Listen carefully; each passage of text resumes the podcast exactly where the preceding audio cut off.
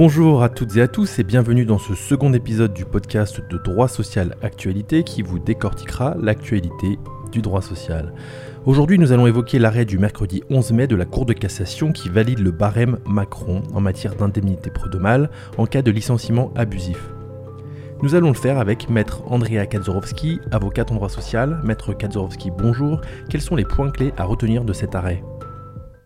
Alors, les points clés à retenir de ces deux décisions qui ont été rendues donc, le 11 mai 2022 euh, par la Cour de cassation euh, sont que, bah, bien évidemment, c'était euh, deux décisions qui étaient extrêmement attendues, compte tenu du fait qu'il y avait un débat depuis plusieurs années sur l'application du, du, fameux barème Macron. Donc, le barème Macron, juste pour, pour faire un petit retour sur, sur ce que c'est, donc il a été introduit par une ordonnance du 22 septembre 2017 euh, qui instituait donc dans le Code du travail un barème en cas de licenciement sans cause réelle et sérieuse, en fonction donc de l'ancienneté du salarié et de la taille de l'entreprise, à savoir si c'est une entreprise de plus ou moins de 11 salariés. Euh, les dommages et intérêts qui étaient institués euh, en cas de licenciement sans cause réelle et sérieuse par le barème Macron sont soumis à un plancher et à un plafond, à savoir donc un montant minimum ou maximum qui est classifié selon l'ancienneté du salarié.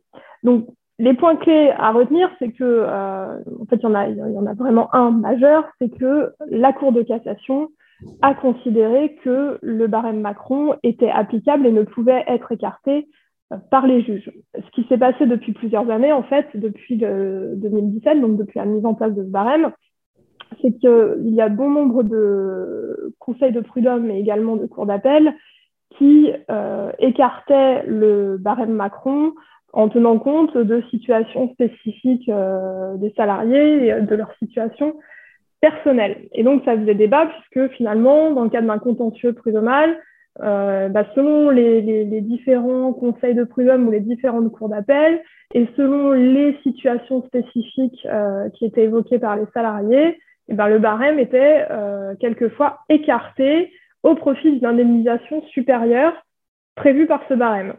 Le 11 mai 2022, la Cour de cassation devait trancher cette question euh, afin de savoir si ce barème pouvait, dans certaines euh, situations, être écarté par les juges, euh, qui pouvaient peut-être faire une application in concreto, on va dire, de, de, la situation des salariés pour considérer que les dommages et intérêts qui étaient prévus par le barème Macron n'étaient pas suffisants et donc donner aux salariés euh, une indemnisation supérieure. Donc voilà l'intérêt de, l'intérêt de ces, ces, deux décisions qui ont été rendues le 11 mai 2022.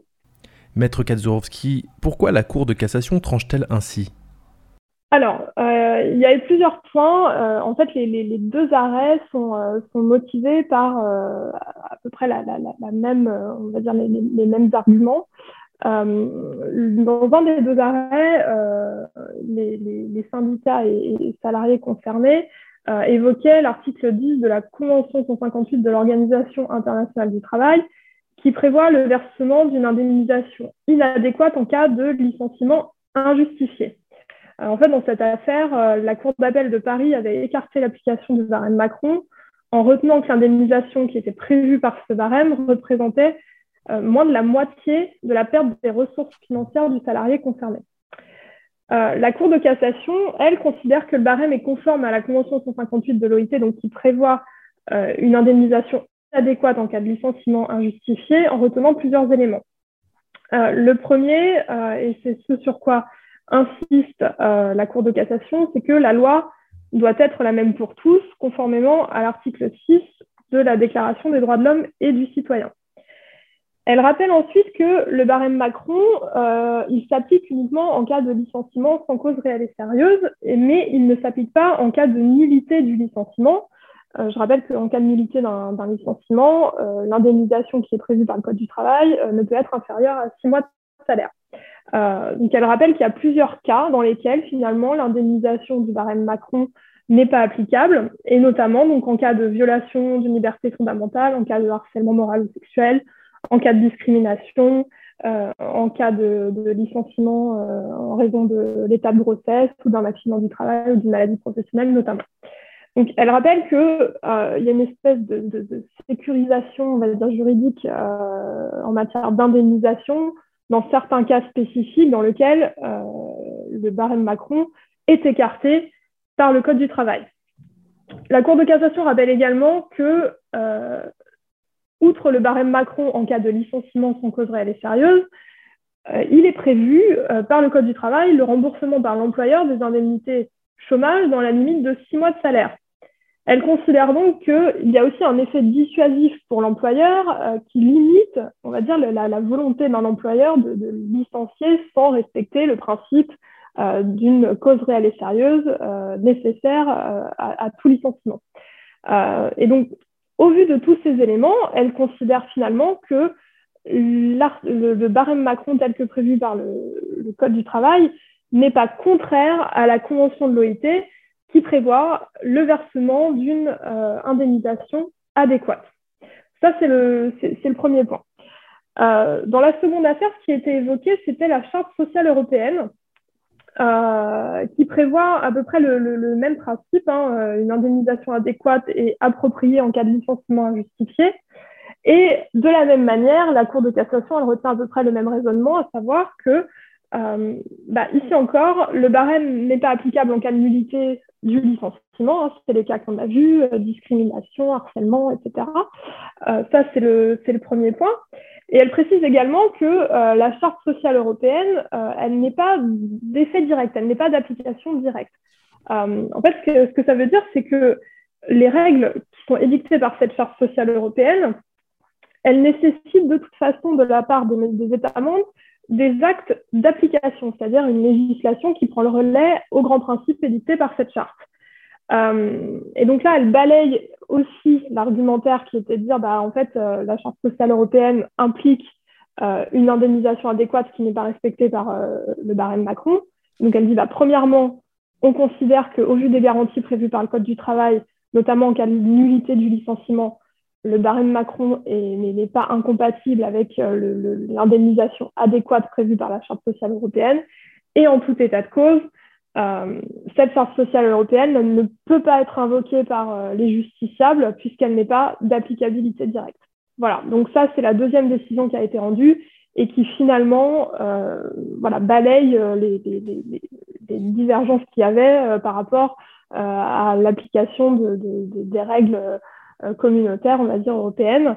Euh, et donc là-dessus, la Cour de cassation dit bah, de toute façon, que ce soit par rapport à l'OIT ou par rapport à la Charte sociale européenne, le débat est tranché et euh, le barème Macron est valide. Maître Kadzorowski, quelles vont être les conséquences de cet arrêt pour les entreprises? Ce qu'il faut globalement retenir de ces deux décisions, c'est qu'on a enfin une, une certaine sécurisation, euh, une certaine sécurité aujourd'hui en matière de, contentieux afférents au licenciement sans cause réelle et sérieuse, euh, puisque bien qu'il y ait des exceptions effectivement euh, prévues par le Code du travail en matière de nullité du, licenciement notamment, ce qu'il faut retenir, c'est que maintenant, on ne va plus avoir de contentieux devant lesquels on va effectivement ne pas vraiment savoir si l'indemnisation prévue par le barème Macron va être écarté ou pas si on est sur un contentieux spécifique afférent à un licenciement sans cause réelle et sérieuse. Alors, bien sûr, ce qu'il faut retenir, c'est que ce barème ne s'applique que dans ce cas précis, c'est-à-dire dans le cas d'un licenciement qui est dépourvu de cause réelle et sérieuse, et ce n'est pas euh, une indemnisation euh, qui va s'appliquer à tout type de demande euh, dans le cadre d'un contentieux prud'homal. Donc, bien sûr, ça ne concerne pas euh, tout ce qui est les autres chefs d'indemnisation, par exemple un rappel d'heures supplémentaires, euh, euh, des dommages et intérêts pour un préjudice subi, par exemple un, manquement à l'obligation de sécurité de la part de l'employeur, etc.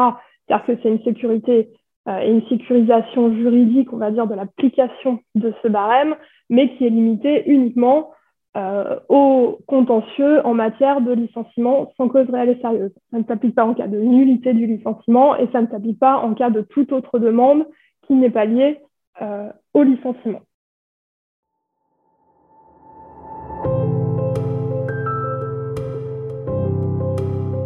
Maître Kadzorowski, merci. On peut vous contacter sur akaka-avocat.com. Vous pouvez retrouver tous nos podcasts sur Apple Podcasts, Deezer et Spotify, mais aussi sur YouTube. Retrouvez tout le contenu sous forme d'articles sur notre site web social.droit.media. A bientôt pour un nouvel épisode de Droit Social Actu.